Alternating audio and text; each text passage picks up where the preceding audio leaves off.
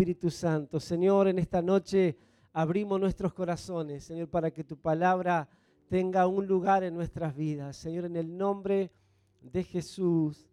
Amén y amén. Que Dios les bendiga, hermanos. Puede tomar asiento.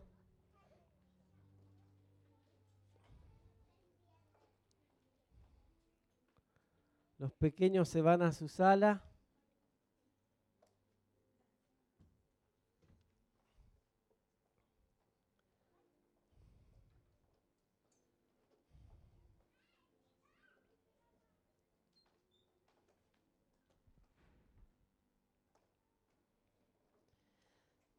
Quiero invitarle a que abra su Biblia en San Lucas capítulo 15, verso 11, vamos a leer. Es una historia muy hermosa, la historia del hijo pródigo.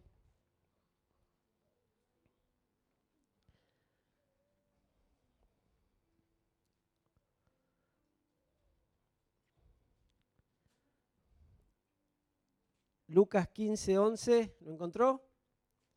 Amén. Dice así, también dijo, hablando de Jesús, un hombre tenía dos hijos y el menor de ellos dijo a su padre, Padre, dame la parte de los bienes que me corresponde y le repartió los bienes. No muchos días después, juntándolo todo, el hijo menor se fue lejos a una provincia apartada y allí desperdició sus bienes viviendo perdidamente. Y cuando todo lo hubo malgastado, vino un gran hambre en aquella provincia y comenzó a faltarle. Y fue y se arrimó a uno de los ciudadanos de aquella tierra, el cual le envió a su hacienda que apacentase cerdos. Y deseaba llenar su vientre de las algarrobas que comían los cerdos, pero nadie le daba. Y volviendo en sí, dijo, ¿cuántos jornaleros en la casa de mi padre tienen abundancia de pan? Y yo aquí perezco de hambre me levantaré, iré a mi padre y le diré, Padre, he pecado contra el cielo y contra ti, ya no soy digno de ser llamado tu hijo, hazme como uno de tus jornaleros. Y levantándose vino a su padre, y cuando aún estaba lejos, lo vio su padre, y fue movido a misericordia, y corrió y se echó sobre su cuello y lo besó. Y él le dijo, Padre, he pecado contra el cielo y contra ti, ya no soy digno de ser llamado tu hijo. Pero el padre dijo a su siervo, sacad el mejor vestido y vestirle, y ponerle anillos en sus manos y calzado en sus pies. Esta es una historia, una de las historias más hermosas de la Biblia, la historia del hijo pródigo. Siempre me parece leer la historia y, y encontrar tantas cosas hermosas en esta lectura y que hablan mucho de un padre bueno, más que de un hijo bueno, ¿no? De un padre amoroso, de un padre cariñoso, de un padre que provee todo en la casa, pero los hijos no están bien. Los hijos, ah, o uno de los hijos, y después vamos a estudiar al otro hijo, no está conforme con lo que tiene en la casa de un libro que se llama Traigamos a los pródigos, saqué algunas preguntas que quiero que nos contestemos eh, eh, en el corazón. Una de las preguntas dice, ¿es agradable vivir con usted? ¿Es agradable vivir con usted? ¿Es agradable ser su hija o ser su hijo? ¿Alguna vez usted se apartó del Señor? ¿Cómo era usted cuando era un rebelde, un pródigo? ¿Cómo le hubiese gustado que lo reciban en la casa del Padre? ¿Es, agradable ser miembro de su familia? ¿Es agradable llegar a su casa? Si contestamos estas siete preguntas y en algunas preguntas algunas de ellas nos hacen más ruido que otras, es ahí donde tenemos que reforzar nuestras relaciones en la casa.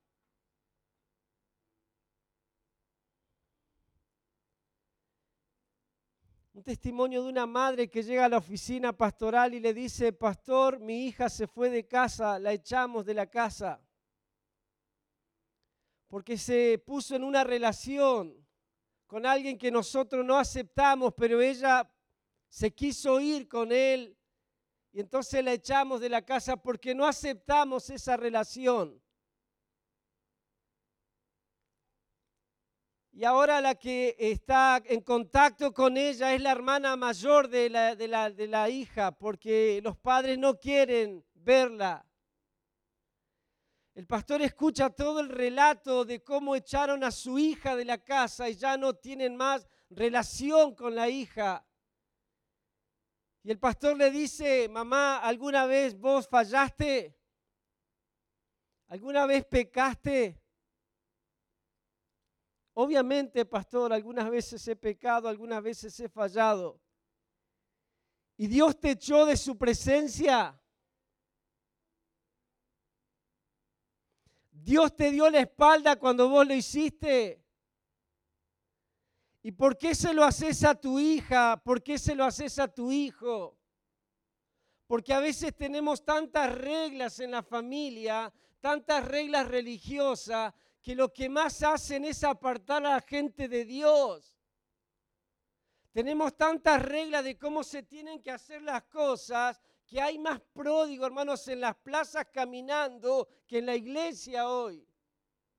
Hoy evangelizar a partir del 18 de septiembre, empezamos a trabajar en las plazas y nos vamos a llevar la sorpresa que mucha gente que le vamos a hablar de Cristo ya conoció a Cristo, es apartada, es pródiga.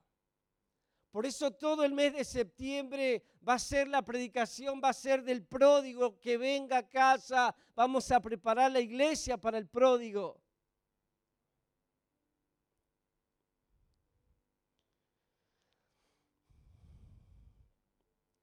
He aprendido, hermanos, con el tiempo, porque yo también fui un pródigo alguna vez. Que el pródigo hace cosas, hermanos, por inexperiencia por buscar una aventura fuera de casa. Decide, hermanos, por su falta de experiencia y eso lo hace decidir mal las cosas.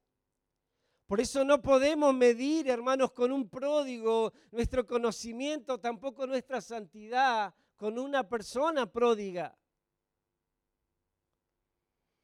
Al pródigo le llama la atención todo lo novedoso que está fuera de la casa, creyendo que esa nueva experiencia que él va a tener va a ser buena para su vida, porque todo lo novedoso, hermanos, llama la atención a los pródigos. Pero lo que el pródigo no sabe que todo lo novedoso, hermano, termina con peligros, con tristeza y con necesidades que cuando se golpea y llora mucho se da cuenta todo lo que tenía en la casa y no lo valoraba. Todo lo que había en la casa de papá y él no lo valoró hasta que no lo perdió. Porque muchas veces, hermanos, no valoramos lo que tenemos hasta que no lo perdemos.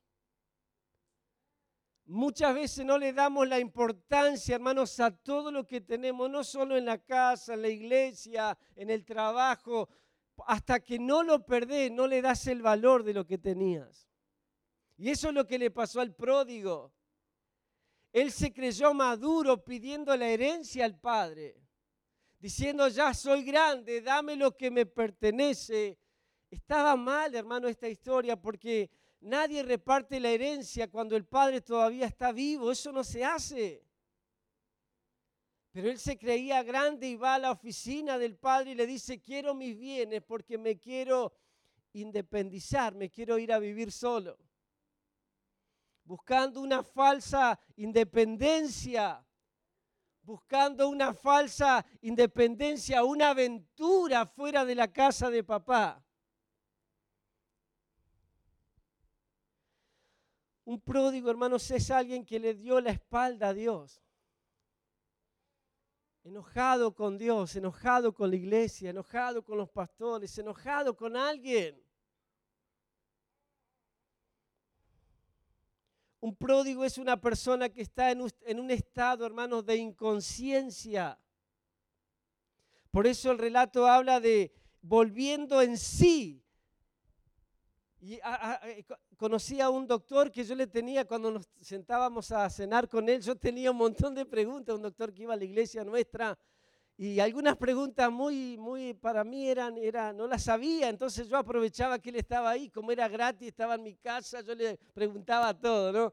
Y él un día yo le pregunto, ¿por qué vos crees que eso dice la Biblia de que él volvió en sí? Y él me daba el ejemplo de una persona que se desmaya se desmaya, dice, vos le podés poner perfume o algo y de repente o le tirás agua y de repente reacciona, vuelve en sí porque estaba en un estado de inconsciencia.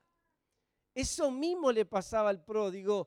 Todo esto lo hizo en un estado de inconsciencia. Y cuando él reaccionó, cuando él reflexionó, él volvió en sí y se empezó a acordar de las cosas que él tenía en la casa.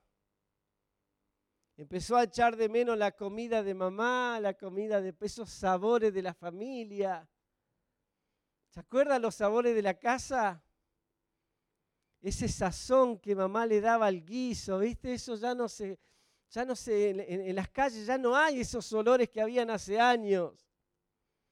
Y vos buscás con todos los condimentos y no le das el sabor que le daba mamá a las comidas. Y el pródigo algo le hizo reflexionar, algo lo hizo volver en sí. Y estando armando predicaciones con el pródigo, yéndome de fiesta con el pródigo, malgastando el dinero con el pródigo y llegando hasta los cerdos con el pródigo. Lo he visto, hermanos, e-, en estas escenas de la vida, malgastando todo lo que él tenía. Y a veces me, he sentado, hermano, cerca de él cuando estaba apacentando cerdo, algo totalmente inmundo para los judíos, tocar un cerdo, apacentar cerdos.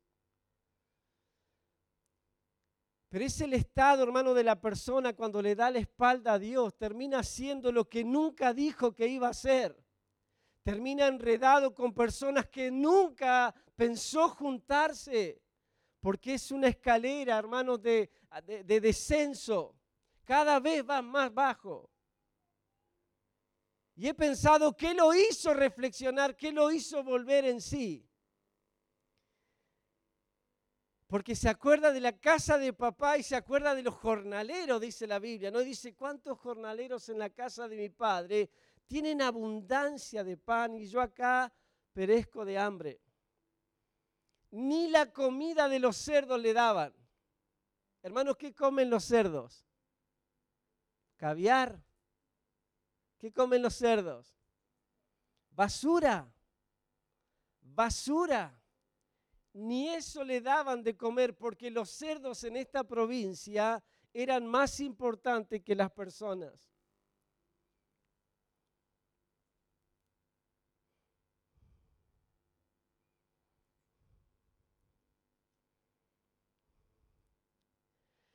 Un cerdo, hermano, un, pródigo necesita recobrar la conciencia de quién es y quién lo ama de verdad.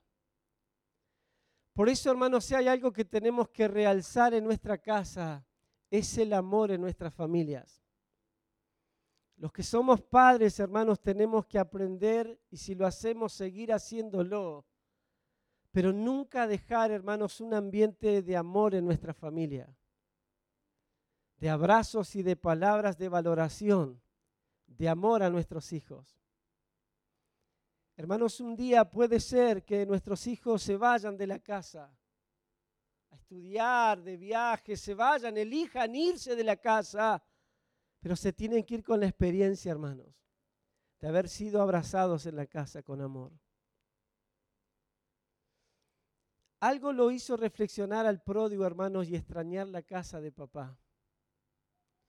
Quizás eran esos abrazos cariñosos que papá le daba, esos besos cariñosos que papá le daba.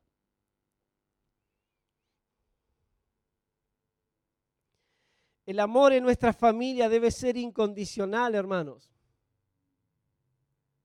Incondicional. El amor no está limitado a que se haga lo que digo, no, no se ama más. Nuestros hijos tienen que saber, hermanos, que aun cuando fallan, el amor no está en juego para ellos. Yo no te voy a dejar de amar menos cuando falles. Yo te voy a seguir amando igual porque sos mi hijo. Sos mi hijo.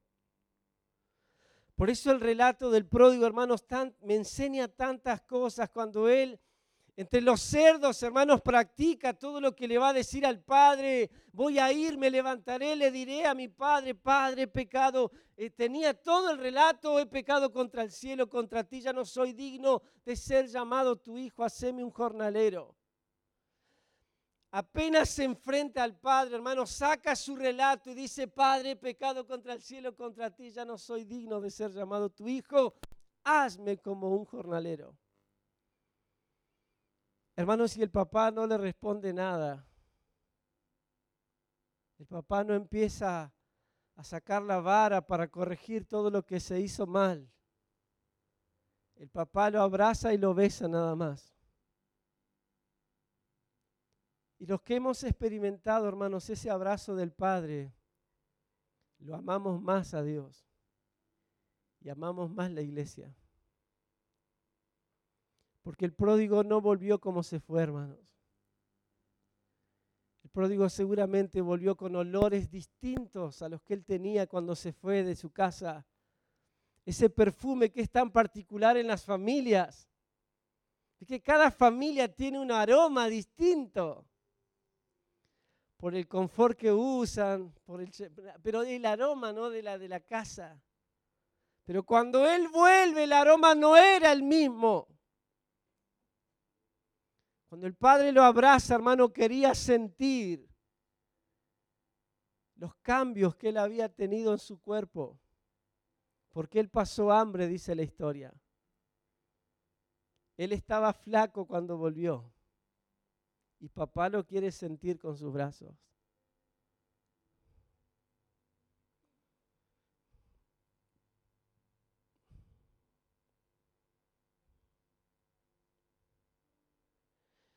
El joven se quiere ir lejos para que nadie lo controle, para poder decidir solo las cosas. Por eso dice, y yéndose lejos a una provincia apartada, no quiero que alguien me controle, quiero hacer lo que yo quiero.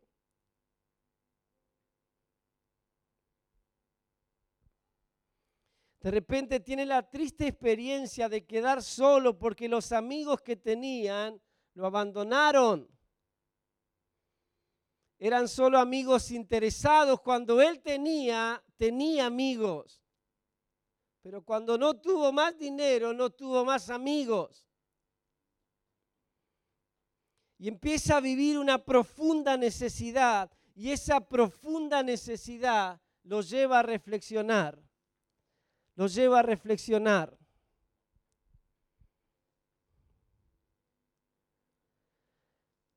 Hermano, muchas veces convertimos en pródigo a gente que no es pródiga. Muchas veces le damos el, catálogo, el nombre a alguien, hermanos, es un pródigo, es un pródigo. Y no todos son pródigos, hermanos.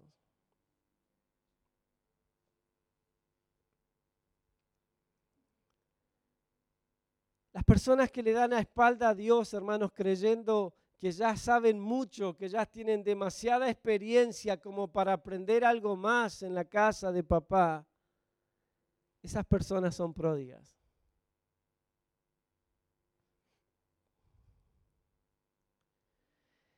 Estas predicaciones, hermanos, del mes de septiembre tienen dos intenciones.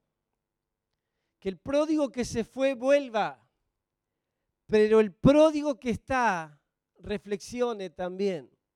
Porque en esta historia, hermanos, encontramos dos pródigos. Uno que se fue y malgastó todo, pero otro que estaba en la casa y no se creía hijo. Y ese es tan pródigo como el otro que se fue.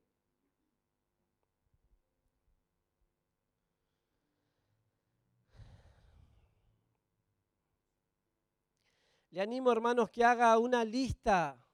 Quizás ahora mientras yo predico, si no tiene un papel, nos pide un papel, una virome haga una lista de sus pródigos y empiece a orar por ellos. Nómbrelos en la oración, empiece a orar por ellos, empiece a cubrirlos en oración. he aprendido, hermanos, con el tiempo que el Espíritu Santo se encarga de los pródigos.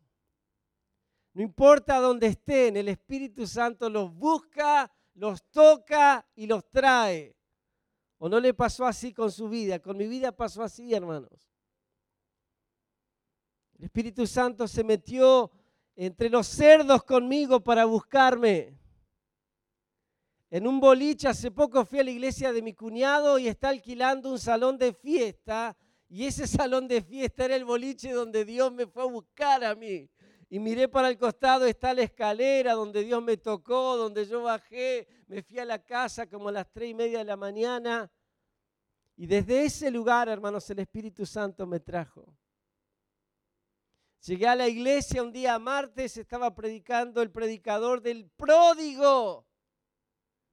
Yo me senté atrás porque yo era el pródigo en esa noche.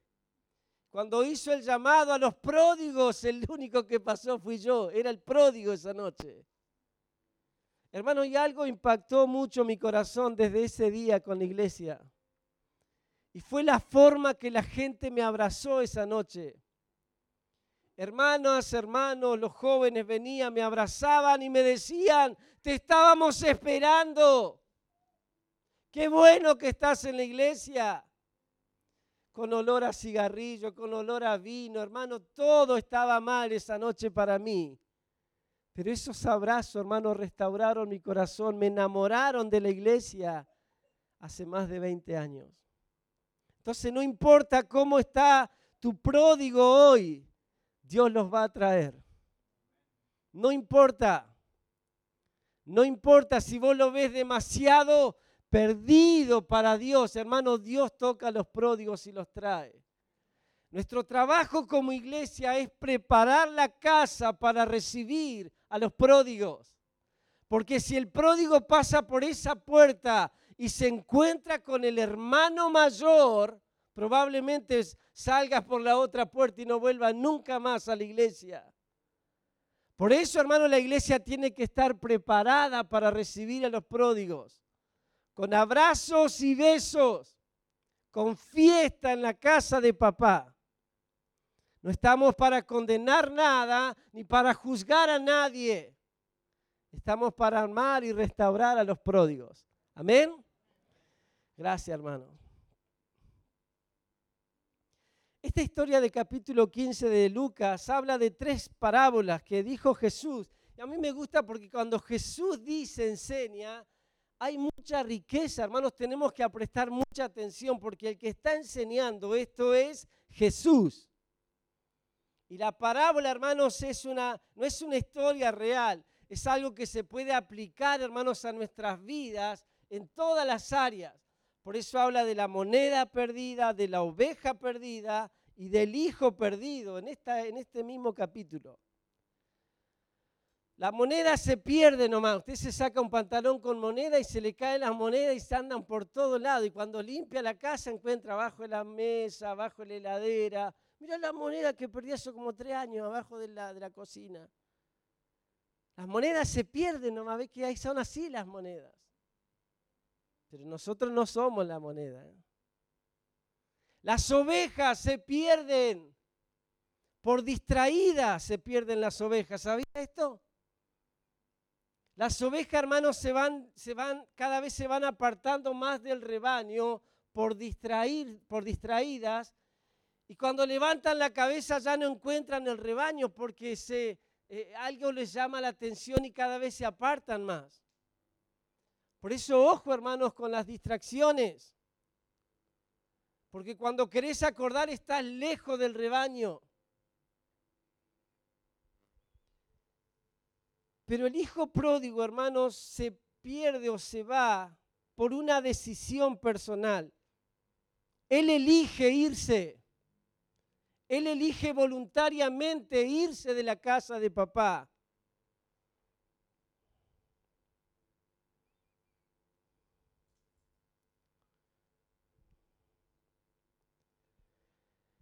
Este joven, hermanos, estaba interesado en los bienes de la casa de papá, pero no tan interesado en el papá de la casa.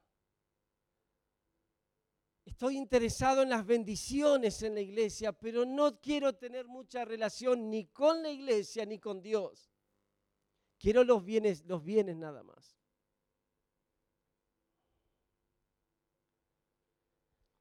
Hermanos, el padre del pródigo nos enseña algo muy muy práctico para nosotros, un principio muy práctico para nuestras vidas. Y es que en la casa la relación es libre y es voluntaria. La relación en la casa, hermanos, es libre y es voluntaria. No se puede pedir amor de alguien que no quiere amarnos. No se puede esperar que alguien te ama si no le nace que te ame. Hermano, cuando nosotros aprendemos este principio, seamos líderes, seamos padres, seamos hijos, hermanos, créame que si nuestros hijos aprenden este principio, nunca van a ser mendigos de amor. Porque hoy, hermano, ¿qué, ¿qué pasa en la sociedad? La sociedad se ha hecho mendiga de amores mendiga de me gusta, mendiga de la gente, de la aprobación. Y eso está mal, hermanos. Nunca haga algo, hermanos, para caerle en gracia a las personas, para que lo amen más. Porque ese amor es ficticio. El papá en una forma madura reparte los bienes y le dice, ahí está la puerta, no te puedo retener porque este amor es voluntario y esto es recíproco. Hermano, no se puede retener un pródigo en la casa cuando su corazón ya está lejos de la casa. Él voluntariamente, hermano, se eligió ser un pródigo. ¿Sabe que amo, hermanos, al padre del pródigo? Lo amo con tanta pasión. Porque este, este papá, hermanos, reparte los bienes, se queda en la casa y de repente le ve la espalda a su hijo que se va. La última imagen que tiene de su hijo es la espalda yéndose de su casa con todo lo que él le dio. Pero la historia, hermanos, es tan hermosa esta historia del pródigo. Dice el verso 20, dice, y levantándose cuando ya va volviendo el pródigo, vino a su padre, dice, y cuando aún estaba lejos de la casa, el padre lo vio. Cuando aún el pródigo estaba lejos, el papá lo vio. Y no lo ve, hermanos, porque tenía buena vista el padre, qué, impresionante, ¿no? ¿Sabe por qué, hermanos, el padre lo vio de lejos a su hijo que volvía?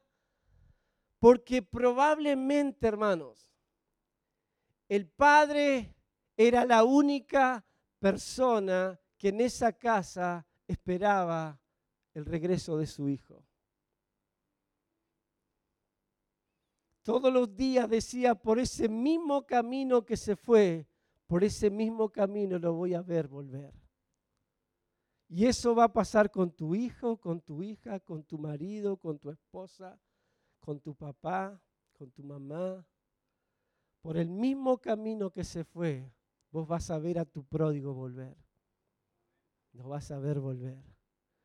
No baje la esperanza, no baje la expectativa, hermanos. El pródigo ya está siendo tocado por Dios y pronto va a estar con nosotros en la iglesia. Amén. Verso 15, 16, todo lo malgastó y llegó una gran necesidad. La soledad. Todo eso, hermanos, empieza a ser el, yo le pongo a estas frases, el trato pródigo para esta persona. Entró en, el, en la etapa que se llama trato pródigo. Y hay personas, hermanos, Desgraciadamente digo, no hay personas que no aceptan el consejo. Que vos le decís, no lo haga, no lo haga, no lo haga, y lo hacen. Y entran voluntariamente, hermanos, en este trato pródigo para sus vidas.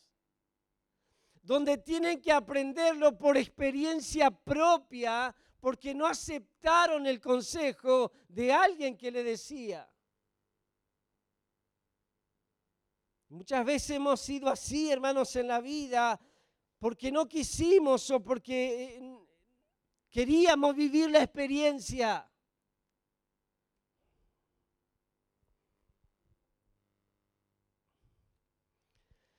Verso 20 hay una frase más hermosa de la Biblia que es movido a misericordia, movido a misericordia. Y el Padre movido a misericordia. Misericordia, hermanos, es poner nuestro corazón en la miseria del otro. Eso es misericordia. Poner nuestros corazones en la miseria de la otra persona. El Padre fue movido a misericordia. La misericordia que él tenía por su Hijo lo movió, hermanos, a abrazarlo y a besarlo. Tenemos que practicar misericordia, hermanos, en nuestras vidas. Misericordia. ¿Quién alguna vez no ha fallado, hermanos? Todos.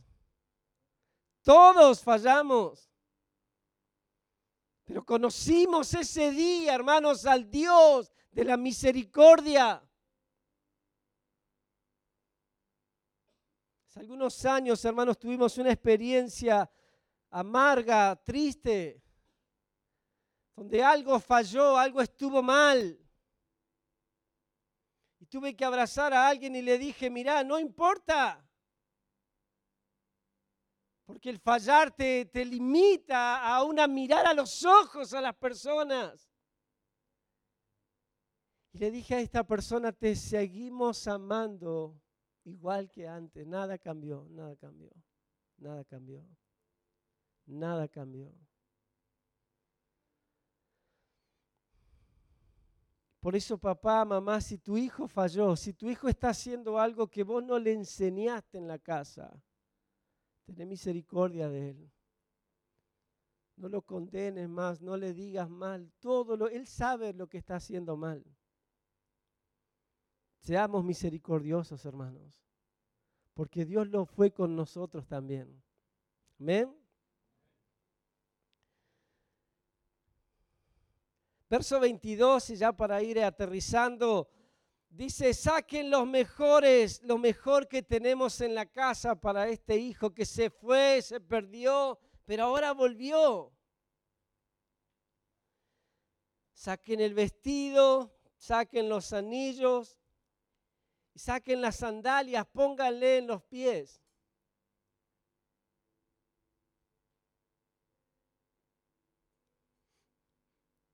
Seguramente, hermanos, este pródigo, este pródigo cuando se fue se llevó todo lo que era de él. Porque la idea era no volver más a la casa de papá, por eso se va a una provincia apartada. Pero este papá, hermanos, que esperaba a su hijo, un día buscó al sastre de la ciudad y le dijo, traigo algunas medidas de una ropa que quiero que me hagas. ¿Es para vos? No, no, no, no. Es para mi hijo. ¿Es para tu hijo más grande? No, no, es para el más chico. Pero ese se fue. Ah, pero yo, yo sé que va a volver. Por eso quiero que le hagas un vestido nuevo. Fue al que hacía anillos en el pueblo, en la ciudad. Y le dijo, quiero que me hagas un anillo. Es para vos, no, es para tu hijo mayor, no. Es para el hijo menor mío, que pronto va a volver. Pronto va a volver. Una cosita más, hermanos siempre me ha llamado la atención en este relato porque muchas veces he estado en este relato también en mi vida. Frente a Dios queriéndome justificar o queriéndome eh, pedirle perdón a Dios porque le fallé. Y diciéndole, Señor, haceme un jornalero, porque lo que hice no estaba bien.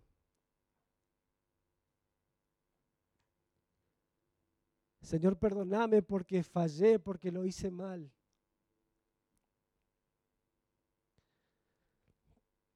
Y el, el padre, hermano, lo mira y le dice, mira, no te puedo hacer un jornalero a vos. No te puedo hacer un empleado de mi casa a vos. ¿Sabés por qué? Porque vos tenés mi sangre. Porque adentro tuyo corre mi sangre. No te puedo hacer un empleado en mi casa. Hermanos, la sangre de Cristo nos limpia de todos nuestros pecados. Por eso si hay una frase que usted va a escuchar de acá hasta el último día que estemos pastoreando, va a ser. Y algunos dicen, ojalá que sea pronto, hermano. Hermanos, no pida perdón otra vez por pecados ya perdonados. No vuelva a recordarle a Dios los pecados que Él ya les perdonó. Esa es la repetición, hermanos, del pródigo. Del pródigo. Del pródigo.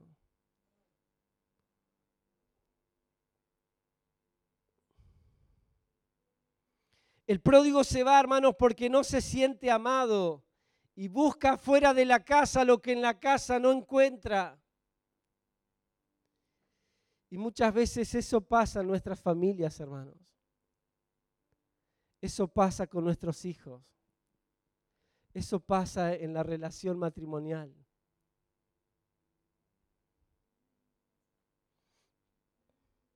La iglesia, hermano, debe ser un refugio de amor para los pródigos. Debemos practicar entre nosotros el abrazarnos, el amarnos entre nosotros porque así nos entrenamos para recibir a los pródigos.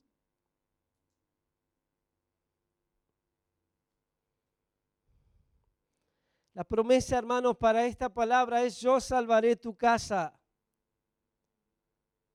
Serás salvo tú y toda tu casa.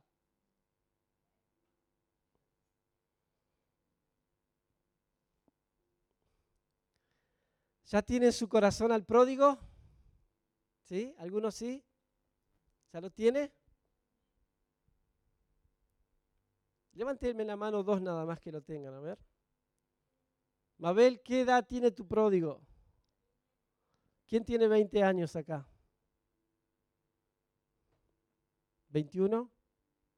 ¿19? Josué, vení Josué. Vení Mabel. ¿Otro más? ¿Quién por este lado? ¿Qué edad tiene tu pródigo? ¿Quién tiene 24? ¿25? ¿23? José, Juli. Vení, hermana.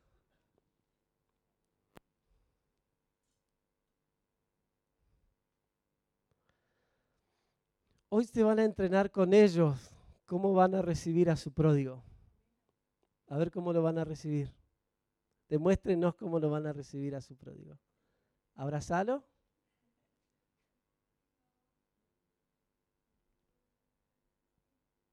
Póngase de pie, hermanos, vamos a orar juntos. Señor, te doy gracias, Espíritu Santo. Gracias, Señor, por hablar a nuestros corazones. Gracias por hablar a mi corazón. Señor, esta palabra que ha sido de tanta bendición para mi vida, Señor de tanta bendición, Señor, para mi vida. Señor, tantas veces hemos sido pródigos, Señor. Tantas veces, Señor, no encontramos en tu presencia, Señor, lo que necesitábamos y prodigamos en nuestras vidas cristianas, alejándonos, Señor, de tu presencia, enfriándonos, Señor, aún estando en la iglesia y en el servicio. Señor, en esta, en esta noche tu palabra, Señor, nos desafía a volver a ti, a volver a tu casa, a volver a tu presencia. Señor, ministranos a través de tu palabra, Señor, ministranos. Ministranos, Espíritu Santo. Ministranos, Espíritu de Dios, ministranos, ministranos, ministranos. Si en esta noche hay algún pródigo que quiera renovar su compromiso con Dios, todos estamos con los ojos cerrados. acá está el altar, yo quiero orar por vos, yo quiero abrazarte, quiero darte la bienvenida a la casa de papá en esta noche. Puedes pasar y vamos a orar juntos en este lugar. Dios te estaba esperando en la casa. Dios te estaba esperando en su casa. Te adoramos, te adoramos, te adoramos, te adoramos. Te amamos, Espíritu Santo, te amamos, te amamos, te amamos. Todos los que tengan un pródigo en su corazón y van a estar orando este mes por ese pródigo, vamos a hacer un altar en este lugar. Vamos a empezar a orar, vamos a empezar a cubrir lo que el Espíritu Santo pueda tocar sus vidas, sus corazones. Y de esas cuerdas de amor los puedan atraer nuevamente a la casa de papá. Vamos al altar juntos en esta noche. Señor, oramos, Señor, por los pródigos de esta ciudad. Oramos, Señor, por los pródigos de esta ciudad. Señor, tantas personas apartadas, alejadas. Señor, que esas cuerdas de amor otra vez los traigan, los traigan, los traigan. Señor, atráelos, atráelos, atráelos. Señor, valoramos, Señor, tu presencia, valoramos lo que hay en tu casa. Señor, un día nosotros fuimos esos pródigos, atraídos por tu presencia una vez más, donde no nos condenaste, Señor, nos abrazaste y nos amaste. Gracias, Señor, por cubrir nuestras vidas del hermano mayor, Señor, que solamente sabe condenar y sabe juzgar a las personas. Señor, danos ese corazón del Padre Danos ese corazón de Padre, Señor, como iglesia, para recibir, Señor, a las personas, para amarlos, no importa la condición que vengan, para abrazarlos, demostrarles tu amor, Señor, tu amor, tu amor, tu amor. Porque cada uno da lo que tiene, Señor. Cada uno da lo que tiene en su corazón. Señor, y lo que tenemos en nuestro corazón es amor hacia los pródigos. Es amor a los pródigos, es amor a los pródigos. Señor, usanos como una iglesia restauradora en este lugar, Señor, en el nombre de Jesús. En el nombre de Jesús. Queremos ver ese pródigo volver, Señor. Queremos ver ese pródigo volver. Por ese mismo lugar que se fue, Señor, lo estamos esperando. Señor, nuestra mirada está en esa puerta porque lo vamos a ver volver. Lo vamos a ver volver. Tu hijo volverá. Tu hija volverá. Tu esposo volverá, volverá, volverá, volverá, volverá. Seguí orando, seguí clamando por él. No importa cómo el enemigo te muestre hoy a tu pródigo, seguramente no está como quisieras. Pero sé, conozco el Espíritu Santo. No tiene problema de meterse en cualquier lugar para tocar, para abrazar y para atraer a los pródigos. Señor, te lo entregamos en esta noche. Te lo entregamos en esta noche, Señor, lo entregamos en tu presencia. Lo entregamos en tu presencia. Tocalos, tocalos, tocalos, tocalos. Tocalos, Espíritu Santo, tocalos, tocalos. Señor, que esas cuerdas de amor nos atraigan hacia tu presencia. Esas cuerdas de amor, Señor, nos traigan una vez más. Te adoramos, te adoramos, te adoramos. Te amamos a ti, Espíritu de Dios. Te amamos, te amamos. Señor, si hay entre nosotros corazones pródigos, corazones apartados, Señor, enciéndenos una vez más, Señor. Señor, que tu presencia nos atraiga una vez más. Señor, no queremos alejarnos de tu presencia. No queremos prodigar estando en la casa, Señor. No queremos, no queremos. Queremos estar cerca de tu mesa. Queremos estar cerca de tu presencia. Señor, en el nombre de Jesús. En el nombre de Jesús. Señor, queremos ver este mes al pródigo volver, Señor, a la casa del Padre. Queremos verlo, queremos verlo, queremos verlo. Señor, como iglesia vamos a celebrar su llegada. Vamos a hacer fiesta, Señor, por cada pródigo, Señor, que vuelve. Por cada pródigo que vuelve, Señor. Celebraremos, celebraremos, celebraremos. Gracias, Espíritu Santo, gracias. Gracias, gracias, gracias, gracias. Gracias, Jesús.